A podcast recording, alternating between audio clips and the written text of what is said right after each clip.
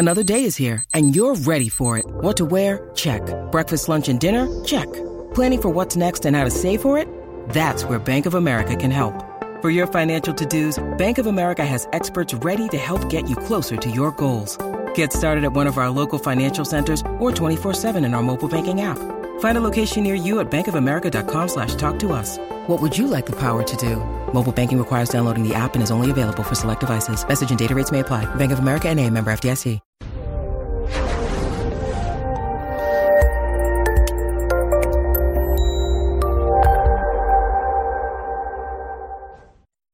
This episode was pre recorded as part of a live continuing education webinar. On demand CEUs are still available for this presentation through AllCEUs.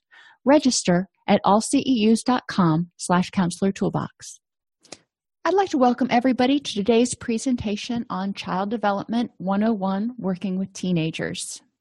So, we're going to continue to re- review the developmental tasks that children accomplish at this stage. We'll examine how teens' thinking patterns are different than both preteens and adults because they're not quite to that adult stage yet. So, the way we interact with them needs to be a little bit different. We'll explore ways to assist teens in enhancing their self esteem. Developmentally, they've gone through a lot of um, Erikson stages at this point. So, this stage of identity development is really kicking in strong and it's a longer stage than many of the others. And then we'll uh, also review Kohlberg's theory of moral development, which we touched on last time, because the formal um, stage of, of moral development really starts at about age nine and progresses from there. So, starting off with Kohlberg, remembering that conventional morality starts at nine plus years, and they're internalizing the moral standards of their valued adult role models. Now, let's think about the difference between middle schoolers and high schoolers and who their valued adult role models are. Um, I know working with teenagers, I when I was in Florida, we had a facility that housed 16 boys ages 14 to 18 and we had them for six months at a time. Um, and their interests their values the people that they idolized was very different than the children who were 13 and, and under. So it, it's really in, interesting to take a look at what changes as far as who they're valuing and what they're valuing at this point. Their parents can still be valued adult role models. Just because they're teenagers doesn't mean their parents automatically drop off the radar. Parents that are involved in their kids' life will be an adult role model. Um, and the strength of the relationship really impacts a lot of um, how much the, the child or the, the teenager looks toward the parent for advice, for feedback, for whatever. And we'll talk a little bit later about how, with parents, and at this stage especially, teenagers look more to what parents do than what they say. So, parents who are telling their children to do one thing but doing the exact opposite themselves are going to have a more difficult time with a lot of their teenagers because they're going to be like, well, you told me I couldn't, but then you went and did it anyway. Uh, the media, huge source of adult role models that these uh, young people may start to value. Now, remember, they're developing their sense of identity. So they're looking and they're looking at these media moguls, they're looking at people who are popular, and they're going, Yeah, I want to be like that person. Or I think this person has these redeeming qualities, and I want to be like that, but I don't like these other qualities. And they're trying to figure out who they want to be like and they're looking at people that as our as a society we've sort of elevated and said these are important people for one reason or another as parents as caregivers as uh, clinicians we can also help uh, youth explore what is it about this particular person that you find so fascinating that you think is uh, what values do they embody that you think are good ones? And is there anything that you don't like? Um, encouraging them to look at it from a uh, more objective perspective maybe. And the community, not just the individual. If you want to think about uh, Bronfenbrenner's uh, socio-ecological model, your home, what they see on TV, uh, what the parents do, what the caregivers do, what the immediate family does.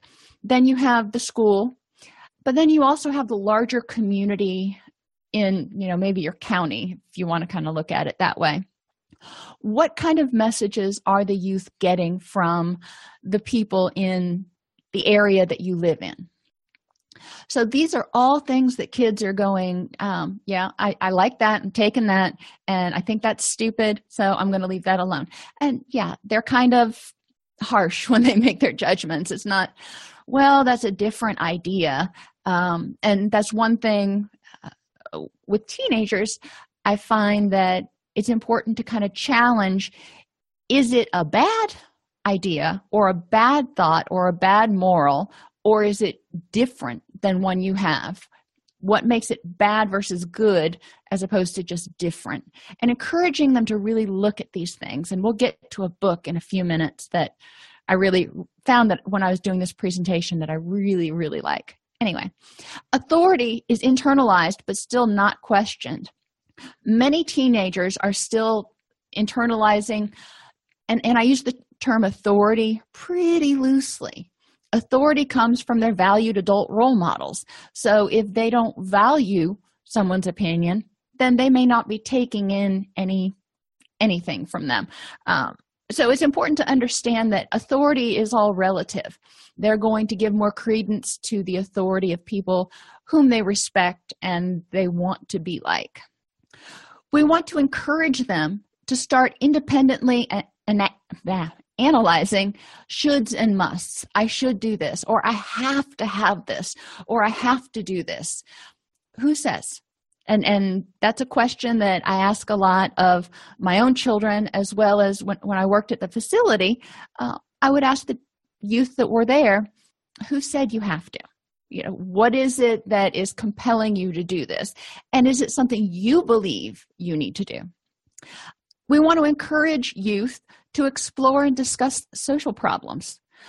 Encourage them to start looking at the meta concepts. They're able to um, use deductive reasoning really well right now. So we want to start encouraging them to apply that and say, okay, there's this big social problem out here poverty, you know, or addiction, or whatever it is, bullying three big ones that are very prominent for a lot of teens that you can say, okay, there's this big thing.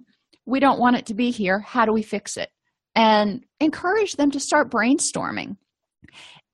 The solutions they can't come up with may not be workable, but at least they're thinking about it and thinking about what's important.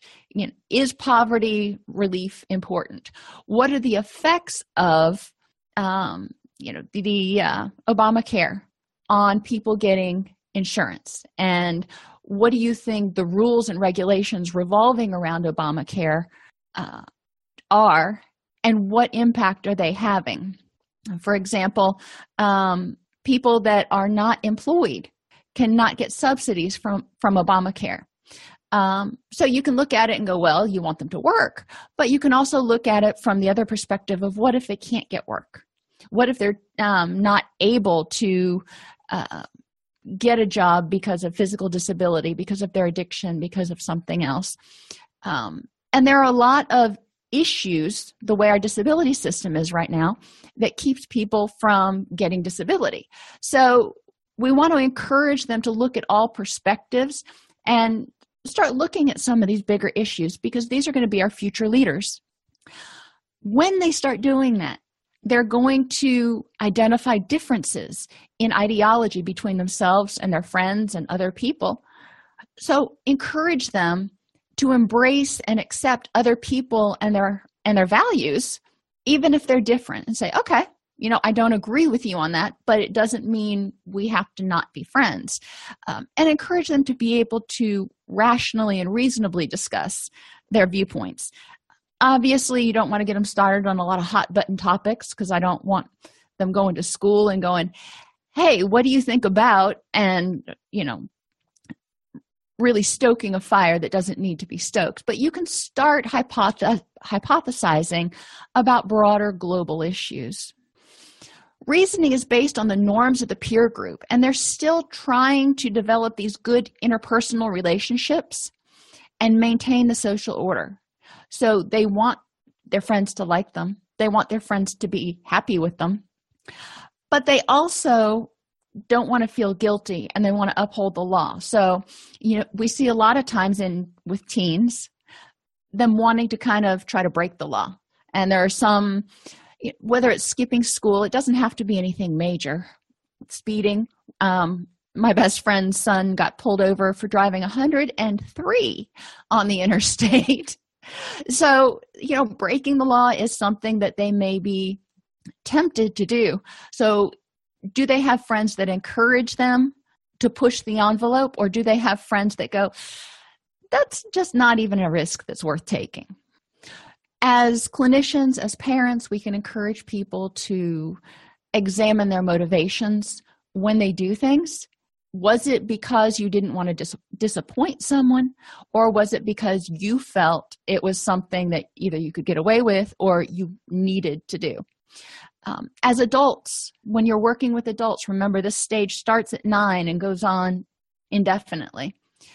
When we're working with our clients, we still want to continue to encourage them to ask themselves who says, What do I personally believe about this? And if my values or opinions are different than those around me, what does that mean? And sometimes that can be a big issue for even our adult clients because they are seeking external validation.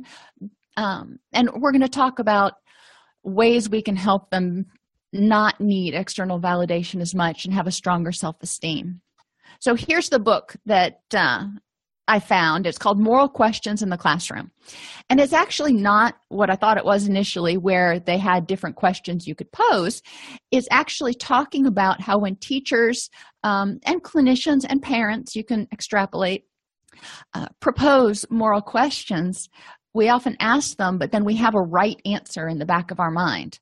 And so youth can provide their own answers, but oftentimes we shut them down and criticize or always play the devil's advocate without giving any credence to their viewpoint, which makes them not want to hypothesize. Uh, we want to encourage them to start thinking about you know who they are where they're going to be what they're going to stand for when they get older we still have those biological needs in maslow's hierarchy. So they're still trying they're trying to fit in. They want to be friends with everybody um, or at least a certain peer group. They want to figure out who they are and this is a stressful period of time trying to do that. I mean think about if you've well we've all started a new job. When you start a new job how stressful is it trying to figure out how everything works and what the procedures are and the social pecking order if you will that's going on in the in the organization where you're at well multiply that times 10 because it's not just school. It's where do i fit everywhere? So this is exhausting um, for for these youth. They need to pay attention to their sleep and their nutrition and get enough sunlight. Too often i see adolescents and this was even way back when uh, when when i was at the treatment facility with the with the youth they didn't want to go outside they wanted to stay in and play video games. And you know we forced them to go outside when the when the weather was nice and do outdoor recreation and everything. But sometimes youth need a little bit of a nudge to pause the game and go do something outside get some sunlight. They need medical care. Um, you know you may start seeing some things come out in terms of um, psychological issues depression anxiety. Um, you also may see some add characteristics. So making sure that their medical stuff is all in alignment to prevent as many problems as possible. Um, remembering some of the other presentations that i've done and we've talked about the fact that uh, uh, there are a lot of symptoms of psychological disorders that are actually caused or can be caused by physiological issues. And since youth are growing so fast and spurt here and spurt there, um, it's not hard for things to get a little wonky physiologically. So, if something starts going wrong, ensuring that they're getting checked up by their primary care physician and getting exercise. It releases serotonin, it uh, helps people keep from getting achy and stiff and all that kind of stuff from being stuck in a chair or on the couch or wherever they're at. Um, it's important to encourage them to exercise and destigmatize exercising. It doesn't have to be the gym. What do they like to do that's fun? Um, it can be playing with the dog. It can be going in their room and shutting the door, putting on their headphones, and dancing around like a crazy person. I don't care what they're doing as long as they're up and moving around. Um, safety. Now, this becomes more prominent because teens are getting a lot more independence at this point.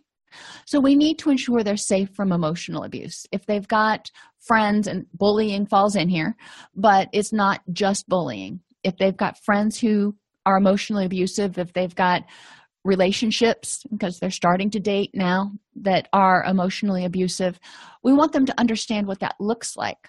But we also want to understand them to understand what it means to be emotionally abusive to themselves.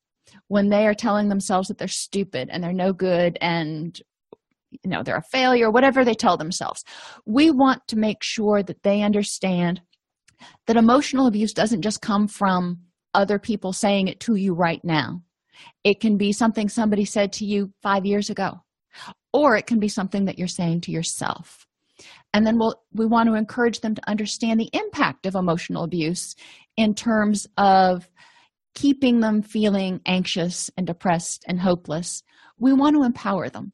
We want them to feel like they can be successful. Physical and sexual assaults again with more freedom comes more risk. So what does this mean? This means educating about date rape educating about um, being able to set boundaries and say no. It means educating about what is a safe situation and how do you know when something's may be unsafe. Uh, sometimes it's really obvious and your spidey senses are going don't go there. Kids are pretty good at picking up on that. Um, but sometimes it's not so obvious. For example going to a frat party and starting to drink? Is that a safe situation? Um, and if you're going to do that how can you make it a safe situation? Like have a buddy go with you. Um, but making sure that they're aware of the dangers that are out there and not everybody has good intentions which takes us to drug and alcohol.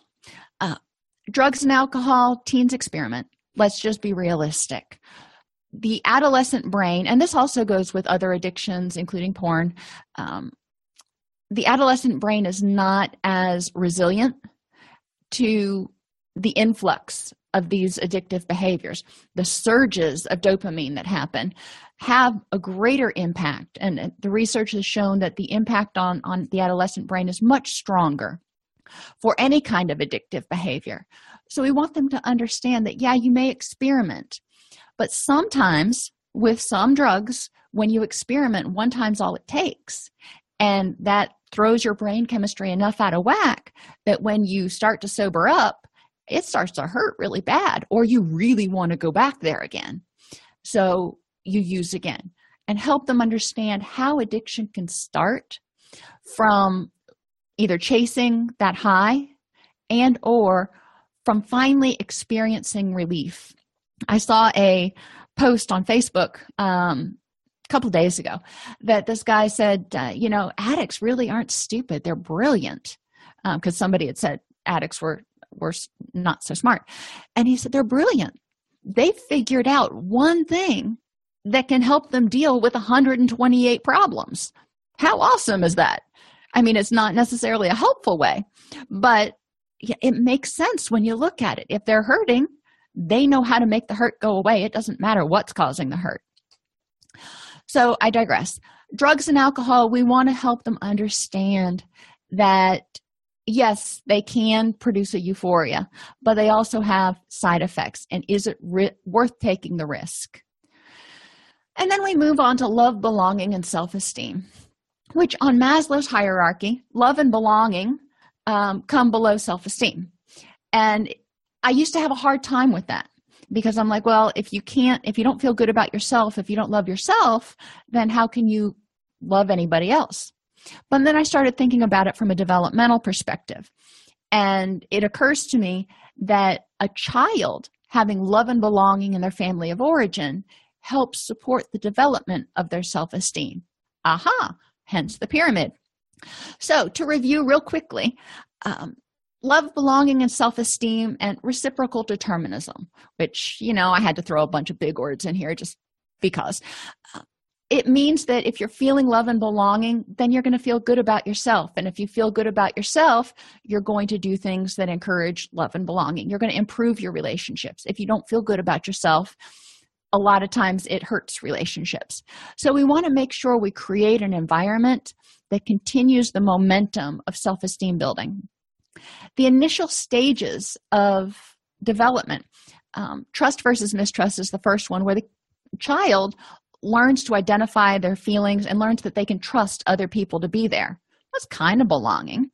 Um, auto- autonomy is your next step and the child learns i'm lovable even if i make mistakes remember this is potty training so there are going to be some mistakes but it's not a huge crisis and the child learns that you know it's okay to try things and it's okay to be have a different opinion or want to do things independently my caregiver won't reject me. Belonging. Then we move on to initiative. The child starts to assert independence in, in elementary school. I can do things by myself but i can still rely on others. The, so the child knows that they can venture out but then they have a home base where they belong where they're loved regardless of whether they make a mistake or not. Then, industry is kind of your middle school years. I can su- succeed at things that I try, but I'm still acceptable if I fail. So, the child has experienced, in theory, in an ideal situation, unconditional positive regard, unconditional love, and belonging, regardless of whether they made a mistake. And, you know, they were always able to come back to a safe home base that said, okay, Let's dust off the knees and get back up and figure out how to do it again. So now we're on to identity versus role confusion. So they have this safe home base. But at 12 to 18, what are kids trying to do? Hopefully not 12. But as they get into high school, they're starting to try to assert their independence, which can come out really strong as a complete rejection, or it can come out a little bit more gradually. Um, so kids are trying to figure out, youth are trying to figure out where they fit in. Um, one activity you can do, and unfortunately, because of all the copyright stuff, um, I can't play the song, but um, I just can't wait to be king by the Lion King. It talks about how he wants to assert his own independence, and you can take the lyrics and you can have um, people try to relate to you know what is it that this little lion is going through and how how does it parallel kind of what you're going through.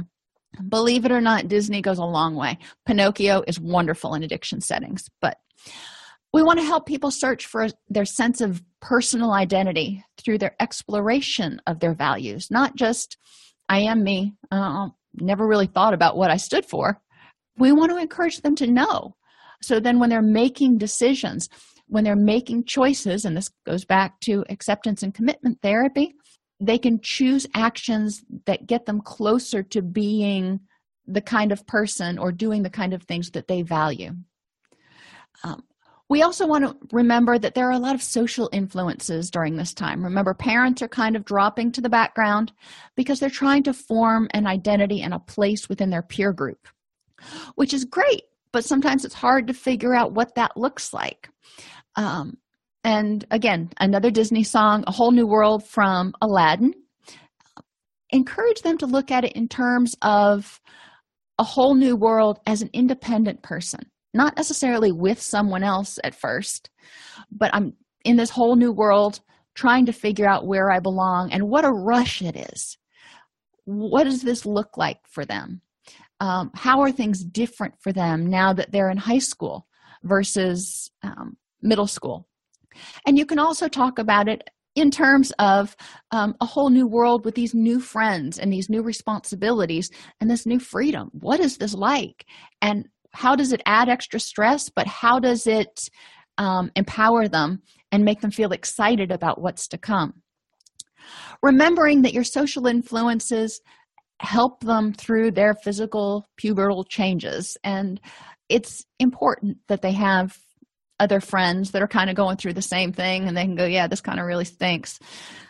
Social support from their peers will help normalize whatever turmoil is going on and it also helps them develop their value system which takes us to the mirror.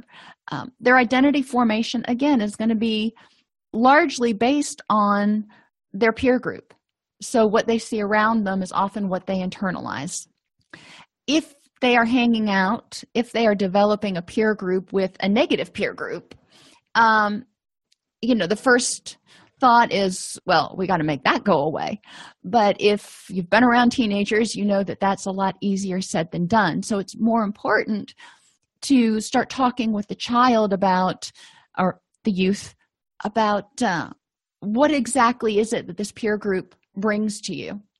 And what are their values what is it that they support? What kinds of things are they encouraging you to do that make you be, do things that are encouraging you to become more who you want to be? Which takes us to values clarification um, and what is it that you want? And sometimes they will uh, start to back away from their peer group on their own at this point. There are also a lot of teens who have multiple peer groups. You can have your school peer group you can have your extracurricular peer group. You can have your church or synagogue peer group. Um, so there may be a lot of different peer groups with conflicting values that they've got to try to rectify. And well when i'm here i feel this way. And when i'm here i i feel and think this way. And so what is it that i really feel and think as i said they're more attuned to what we do than what we say at this point whether it's a parent a caregiver a teacher a coach. Um, they're looking whether they intend to or not they're looking for inconsistencies. Um, so and they're trying to become independent which may lead to reactive rebellion. The tighter we try to hold on the more we try to control what they're going to do the more they push. Um, so it's a fine balance and it's going to be different with every with every child and with every adult that we work with to help them figure out how to get that independence. Um, think about some adult people that you've worked with adult clients who may not have really have a social support system may not have a social group and may not have either bonded with their initial family or ever cut not i don't want to say cut ties but become independent from them where they're still controlled in large part um, by their family of origin which culturally in some situations is 100% appropriate. Um, for other people it's simply because they haven't figured out how to become independent because there's so much enmeshment within the family. So characteristics of high self-esteem. And when we go through these i want you to think why would these be missing in somebody with low self-esteem remember self-esteem is how you feel about yourself and whether you feel confident and capable and the ability to handle positive and negative emotions. Ideally this is resolved in the trust and autonomy stages. So they've learned you know from knee high to a grasshopper that you know sometimes things are not going to go their way and but they've learned how to deal with it. Um, when you take a kid to the uh, doctor and they get a shot you know, that's never fun and they cry and they get angry but then they learn how to get over it. We teach them how to self-soothe and how to move past it. Um, act independently. They're starting to develop initiative. So when they were growing up when they were on the playground when they were you know when they were two and three trying to learn how to potty train or dress themselves were they supported in that? If not then they may not want to take initiative now. If during their formative years that wasn't rewarded or reinforced worse yet if it was always squelched then they may not feel competent and confident enough to take initiative. Assuming responsibilities for successes and failures um, is that industry phase when they're starting to try different things and they're going to fail at some but they're willing to say i did that. For the better or for the worse i did that. If it's a success woohoo. If it's a failure what can i learn from it They're able to tolerate frustration and failure and take pride in personal accomplishments. Now, this is more working towards identity because in this identity phase, remember, they've got all their peers that they feel are looking at them 24 7, 365. Now, whether that's true or not, um, you know, you could argue, but they feel like they're in the spotlight all the time. Um, and all their peers have opinions. And if they're trying to fit in and develop this, you know, social relationship, if they have a personal accomplishment, what does that mean? Is it going to be accepted by the peer group or not? You know, maybe they're embarrassed that they got a 1600 on their SAT, or maybe they're because it doesn't fit with their peer group norms. As they form this self identity, they'll be able to take pride in their personal accomplishments regardless of whether it's a norm in the peer group or not. They may just be like, well, I did it and I'm proud of it and, you know, moving on. Rejoice in others' accomplishments and being okay not being the center of attention. And again, this is falls into that identity area where if somebody falls back and they're not the center of attention, um, it doesn't make them feel uneasy. It doesn't make them feel nervous because someone else is getting validation and they aren't at this particular moment. Um, so encouraging people to look for why is it awesome to rejoice in others' accomplishments? What do you get out of that? Um, how can you feel good and what values does that support when you are supportive of other people's and their successes? Accept and give constructive feedback, and the emphasis is on constructive. But kids learn this in in middle school in elementary school they start learning the difference between constructive and destructive feedback. Um, so they're developing that. But this is still true in the identity formation phase. They're trying to figure out who they are. So they get this feedback and we'll assume it's constructive. And then they've got to decide what do i do with this? How does this fit in with how I view myself as a person. That can be daunting for an adult, let alone a teenager. They will attempt new tasks and challenges that are presented to them. You know, up when they were little, they were trying new things and, you know, learning new things. Now, more difficult tasks are being presented, more public tasks are being presented but someone who has an established sense of identity and high self-esteem can say i'll try it. I might not, might not succeed but i will sure give it my best shot. And they they feel empowered. They feel capable. They feel like you know i can try it and you know what? If i fail i can rely on other people to help me out because they've learned that other people will be there even if they're not perfect. And they're able to offer assistance to others because they've figured out who they are so they're not needing to be picked up and elevated by other people all the time. They can reach out to others and go let me help you out. So low self-esteem big one is need for external validation um, because they need somebody else to tell them you're okay. You're a good person which tells me they for some reason did not form that idea about themselves when they were younger now, again, think about how many adult clients we've worked with who have abandonment fears and don't feel competent or uh, have any sort of sense of self efficacy. So let's think about how this must have developed. Now, sometimes, I mean, don't get me wrong, with adults, sometimes there can be some major crisis, or all of a sudden there's a cascade of things that happen and they lose their, their confidence. In teenagers, a lot of times we see that it's a progressive developmental thing where they never developed a, a sense of who they were or they never appreciated the fact that they are okay for who they are. One of these things can be a failure to understand their self and complementarity. Not everybody is the same. Sometimes it's a, a yin and a yang. Um, so, helping them appreciate the differences in their friends, appreciate the differences in their siblings, um, and how that they may be different than other people but how that's not bad it's just different. And a lot of times it means that they're bringing something the other person doesn't have. Um, and this can you can go through temperament on this and l- really look at some of the different dimensions um, introverts versus extroverts. Um, extroverts like to think things out. They like to talk while they're thinking things out and solve problems while they're talking. And they're very energetic and they can kind of be all over the place sometimes. They do a lot of things uh, superficially. They have 15 hobbies that they're interested in. The introvert likes to reflect but they also do things really in depth.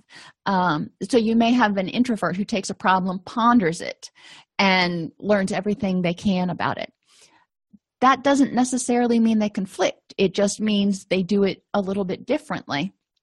The good thing is they balance each other out. So this person with 15 hobbies may encourage this person with one really intense interest. They may do that one together but also hey let's try this over here. So it balances. It's not such a bad thing. Um, and we'll go through these more in uh, the upcoming webinars. Uh, sensing versus intuitive. Sensing people are details. Intuitive people are broad strokes. You need somebody to do the frame of the puzzle and somebody to help figure out where all the other pieces go. Um, i'm the frame person. I, I have to do the frame first. I have to have a big picture of where it's going. And i ha- well i don't have to but i prefer much prefer to have the puzzle box in front of me so i can see what it's supposed to look like thinking versus feeling is looking at laws and rules versus ethics. We know from uh, clinical practice you have to have both. They balance each other out or they work together harmoniously. And then time management being very very structured or being very very spontaneous. Again the spontaneous person can pull this really structured person out of their shell a little bit and the really structured person can keep the spontaneous person on track and keep them from just kind of going off and doing whatever whenever and failing to get other things done. So encouraging youth to understand their personal strengths and talents and their values. Um, two songs again from aladdin. It's my absolute favorite movie. Uh, friend like me and prince ali. I like friend like me just because i think it's one of the best songs robin williams ever did but it the genie's talking about how you've never had a friend like me and these are all the wonderful things i can do for you.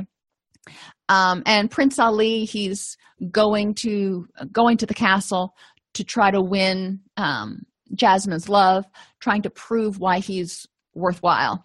Now you know proving why he's worthwhile don't really want to necessarily encourage people that they have to prove that but he was well aware of his strengths. So what are your strengths? Just like prince ali had his um, what do you bring to the table? What can you do for your friends like the genie could? Uh, sometimes you know if you have like a two or three hour group it's fun to watch the movie and then talk about the parallels between some of these characters and the youth's life. It's very it's much more non-threatening than going through the standard clinical stuff. Um, low self-esteem leads to fears of failure rejection isolation which are, are some of our basic fears. You know if you don't feel good about yourself then you need other people to tell you you're okay. And if i fail then they may reject me. And if i re- if they reject me i'm going to be alone forever. And if i'm alone forever and i can't change any of this then i'm powerless. I'm getting overwhelmed just saying it. So you can see how that would cause high anxiety and depression which perpetuates until the person's self-esteem gets stronger which is what we want to do. We want to help them figure out what are your values and why are you awesome. Put on top of this as if they didn't have enough to deal with hormone changes which you know boys and girls have major hormone changes during their teen years. That adds you know a lot to their emotional reactivity. They're going through rapid growth so they may require more sleep and sometimes they may not sleep as well because they're achy and you know quirky um, so they may be more irritable and they still lack a larger frame of reference. They've been on this planet for 16 years. And think about how much of that 16 years they really have a lot of experiences with versus they were in diapers. So they don't have a, as much of a frame of reference as we do to say, you know, in the big scheme of things, not a big deal. Um, everything's a big deal to them. So, what do we do to build their self esteem? Help them figure out what they want. Encourage them to set smart goals, specific, measurable, um, uh, something realistic and time limited. I'll figure out what it is as we go through it. Make sure the goals are specific enough that um, somebody else knows what they are and it's something that can be done um, achievable. That was it. Something that can be done in a reasonable period of time. We don't want to set six month goals or year goals for a teenager. Let's set what are you going to do this week or this month? Um, you know, there are some goals like graduate high school that are way out there, but right now, you need to get through biology. You need to get through this semester of biology. So, what do we need to do to get through this semester? We'll worry about the rest of it after we get through this semester. Helping them walk through setting these goals, measurable. So, what does it mean um, that you want to be successful in school? That isn't measurable. What does success mean? You will be president of the student council, you'll be quarterback on the football team. What does it mean to you? Um, achievable. Make sure it's something they can do. If they're 14 or 15 years old and have never taken you know a gymnastics lesson in their life and they want to be on the next Olympic gymnastics team, probably not real achievable. We want to make sure we keep it realistic. What can they do? Um, and then time limited, again, keeping it in a time frame where they're going to get rewards from it. We want to make sure that they have small goals so they get small, frequent rewards. So let's take biology, for example. They need to get through this semester. But what comes before the semester ends? There's probably four or six tests. Okay, so our first goal is going to be to pass the first test with a grade of C or above. You know, the next goal would be to pass the next test with, you know, maybe stick with C or above, but encourage them to have progressive successes so they realize that, you know, they can do this. If they don't get overwhelmed by looking at everything they've got to study for the final, they just worry about studying chapters one through three, it's more doable. Encourage them to write about their strengths, good traits, achievements, and successes. It doesn't have to be something they share. Most teens don't want to share this stuff with you, um, but they need to do it. Positive self talk doesn't help if it falls on deaf ears. There is a link in your class for um, compassion focused therapy, and it does talk about why uh, CBT doesn't work for everybody. Some people have difficulty um, being kind to themselves and believing that they're okay because they've heard so many negative things for so long. So telling them to tell telling them to tell themselves, I'm good enough and I'm smart enough. No, it's not going to work. They're going to just feel like they're reciting a skit out of Saturday Night Live. We want them to actually believe it. So instead of just random positive self statements, I am a good person because, and have them list three reasons. So, objective evidence. Encourage them to develop balanced core beliefs. And all of these links that you know, are blue on here, you can click on in the PDF. It will take you to worksheets. Um, hopefully, this one will. Yep. Um, improving self esteem.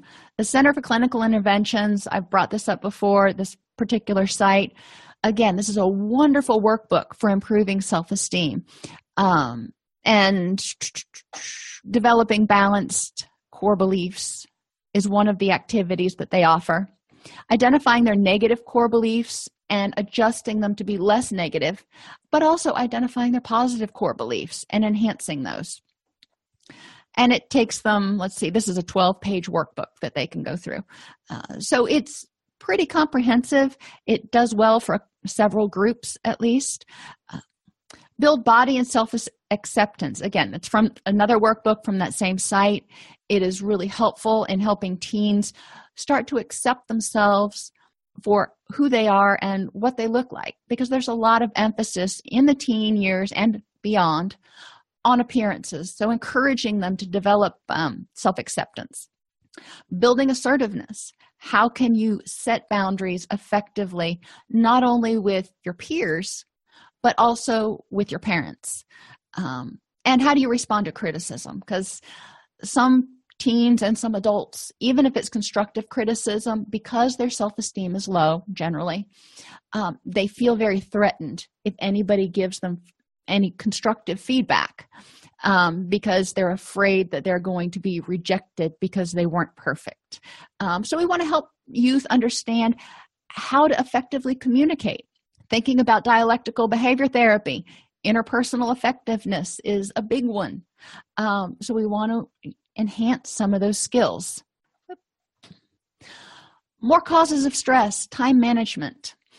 We have difficulty managing our time as adults teens also have difficulty managing time uh, looking at some of the time drains and figuring out how to ad- address them um, is one step you know maybe the computer is maybe facebook maybe games maybe something else so setting a timer so the computer goes off doing what you need to do to address your time you can also identify what has to be done and i have clients write down everything that has to be done this week.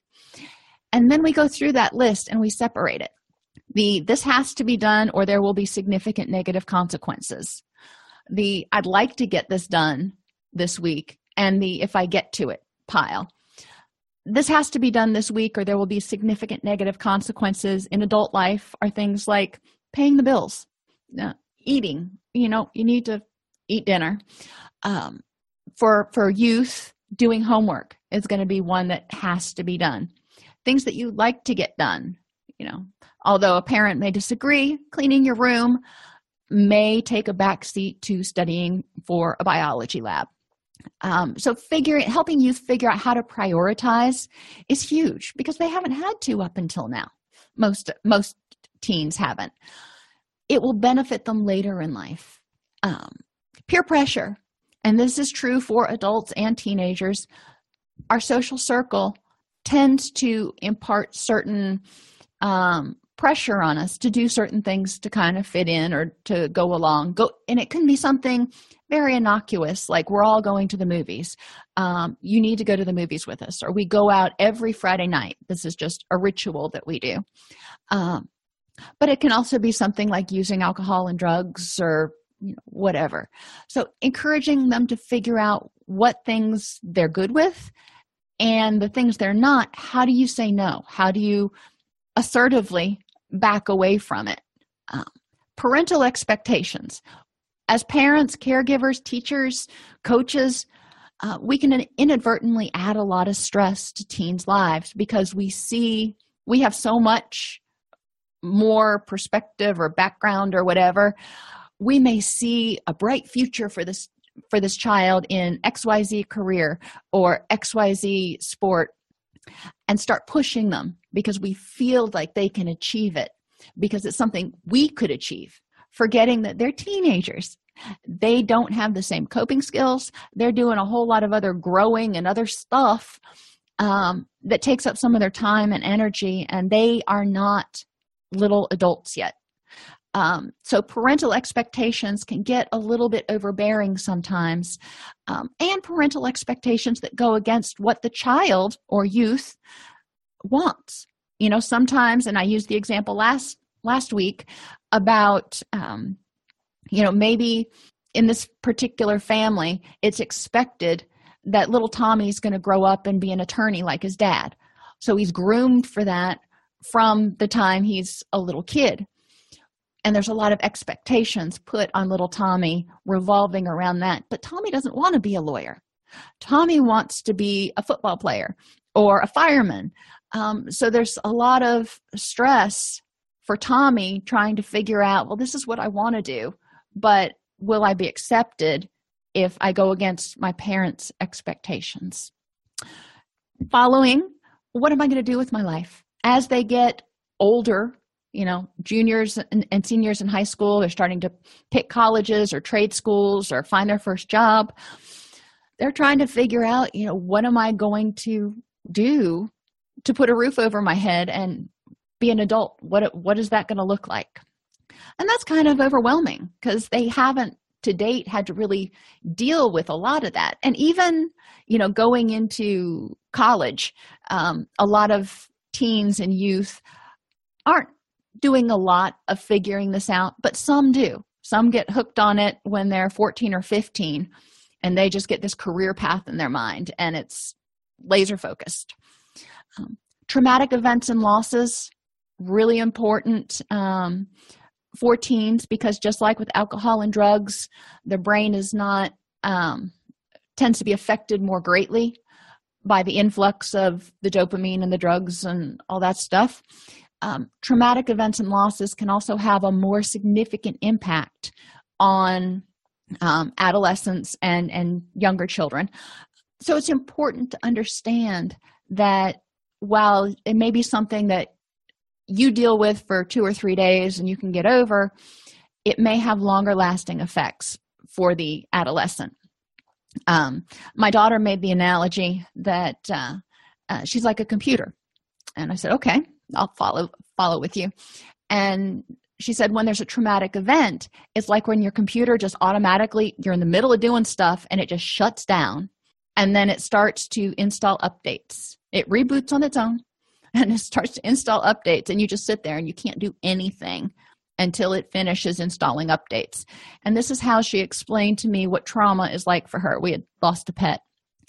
And um, then when it's finished installing updates it still takes a while to figure out what to do with all these new apps that are in, in your computer. So you don't just all of a sudden get over it. There's a period where you just can't hardly function. And then there's a period where you've got to try to figure out how to put the pieces back together again. And i'm like okay that makes perfect sense to me. Um, so kids have this you know shutdown period and we need to make sure that we help them figure out basically how to reboot. How do you take care of yourself after a traumatic loss and work your way back through the stages of grief and into acceptance? Romantic relationships. They're starting to date now. Oh isn't that fun? Um, but there can be a lot of heartbreak. And again because of um, if they have low self-esteem it may be more detrimental more devastating. But even if they don't ending when relationships end especially if it's somebody you're in a relationship with at your high school and you see them every day um, that can be really devastating and re-traumatizing helping them figure out how to deal with that. And failure to achieve something. For youth if they try something and they fail you know it's more like a one in ten thing. They they try 10 things and they failed at one. So they failed at 10% of the things they've tried. For us you know because we have so many more years behind us you know we've tried a bunch of other things. So for every 100 things we've tried we failed at one. So we're only failing at 1% it's not because we're better at it. It's just because we've tried more. There's a greater breadth of um, experience that we're we're drawing from. But it's devastating. So remembering when a, when a youth fails at something that per, percentage wise they failed at a lot less things than we have and they've succeeded at a lot less things than we have because they're young. So we need to help them process it and accept how they feel about it and validate their feelings regardless of um, if if we feel that they're overreacting because they are acting they are feeling what they are feeling and it's just what it is. Tips parenting and reparenting. Insist on respect and show respect including to yourself being direct but not too direct as adults talking with teens. Um, we don't want them to feel like we are lecturing finger wagging at them. So encourage times where you can just kind of hang out together even if it's driving in the car somewhere where you can talk. Avoid invalidating or minimizing feelings by th- saying things like well when i was a kid um, or compared to other people you've got it pretty good. Or in the big scheme of things um, it, that's invalidating because they don't have a big scheme. And they're comparing themselves to their peer group and they don't care what it was like before the internet was invented. Try the miracle question. If you woke up tomorrow and you felt a little bit better what would be different? Um, encourage them to identify their needs and wants. And with the miracle question let me go back to that it's a little bit better you don't want to say if you woke up tomorrow and everything was fixed. I want to know if you woke up tomorrow and you felt a little bit better, you had a little bit of hope. What's one thing that might be different? Help them identify their needs and wants. And this is true if we're working with an adult or a child. What do you need to be happy? Need.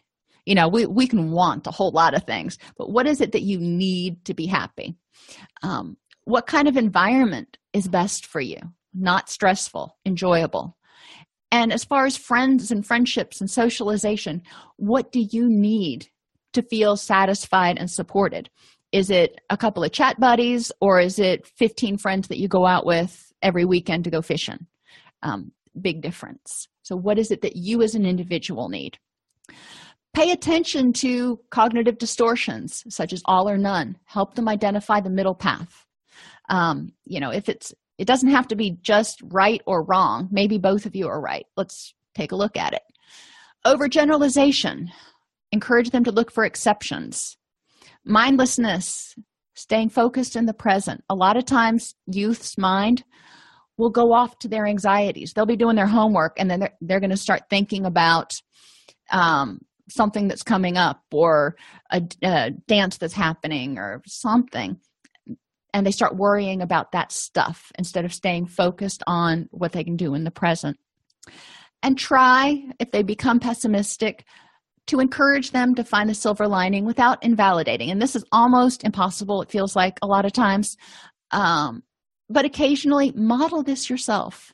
You know if something doesn't happen so well just be like you know that stinks but at least blah blah blah. Encourage them to start doing that because they do notice what we do and they do model what we do be self compassionate and address these negative beliefs about compassion, which include sadness and grief activation. If nobody was ever compassionate to them, then if they start to be compassionate to themselves, then they feel even worse because they're like, nobody ever did this t- for me, and I don't have anybody that will do it for me now. So we need to help them as clinicians, we need to help them figure out how to be compassionate to themselves. Um, some people were taught that if they were compassionate, it meant they were needy or lazy or weak or unlovable. So, what kind of messages did they receive about being compassionate or self compassionate? You know, cutting themselves a break and saying, you know what, today's just an off day. Adolescents still lack the experiences and frame of reference of adults. Their physical and hormonal development can make them especially vulnerable to high emotionality. Improving self esteem means we're helping them improve self acceptance, self awareness, and self efficacy. So they believe they can handle tasks, they know they can handle their emotions, and they're ready to take on new challenges. Adolescents are still exploring roles and values and need to be encouraged to examine their per- personal belief system in order to solidify it. Adolescents who continue to strive for external validation and who fear abandonment will maintain high levels of stress even into adulthood, will continue to feel helpless and powerless and may develop alternate ways of surviving these fears, such as rejecting social support, self isolation, antisocial behavior. I'm going to take what I want when I want it because I don't care about anybody else. Addictive behaviors to numb the pain, or unquestioning compliance to peer pressure. Adults who had difficulty navigating adolescence will often benefit from self esteem work, identifying and addressing automatic thoughts, including that internal critic, as well as cognitive distortions. Development of mindfulness, encouraging them to stay focused in the present moment and identifying what they need right now. Exploration of the concept of compassion and self compassion, and identify, identification and resolution of losses from childhood, which often manifest in adult, adulthood resentments. Happiness and recovery is entirely possible. All teens will go through phases of dysphoria, so it's important to help them identify their process for getting through it. The key is to learn to identify what the youth's goals and values are, help them identify this, what makes them a good person, and which behaviors and thoughts get them closer to being the person they want to be and achieving their goals and values. Are there any questions? If you enjoy this podcast, please like and subscribe either in your podcast player or on YouTube. If you want to attend and participate in our live webinars with Dr. Snipes, you can subscribe at https colon slash slash allceus.com slash counselor toolbox. This episode has been brought to you in part by allceus.com, providing 24 7 multimedia continuing education and pre certification training to counselors, therapists, and nurses since 2006. You can use coupon code Counselor Toolbox to get 20% off of your current order. If you're a podcast listener, especially on an Apple device, it would be extremely helpful if you would review Counselor Toolbox. To do this on your Apple device, go to the podcast app, search for Counselor Toolbox, select the icon for the podcast, tap the Reviews tab in the middle. You should then see an option to click Write a Review. We love to see five star reviews, so if there's anything we can do to make this podcast even better for you, please email us at support at allceus.com.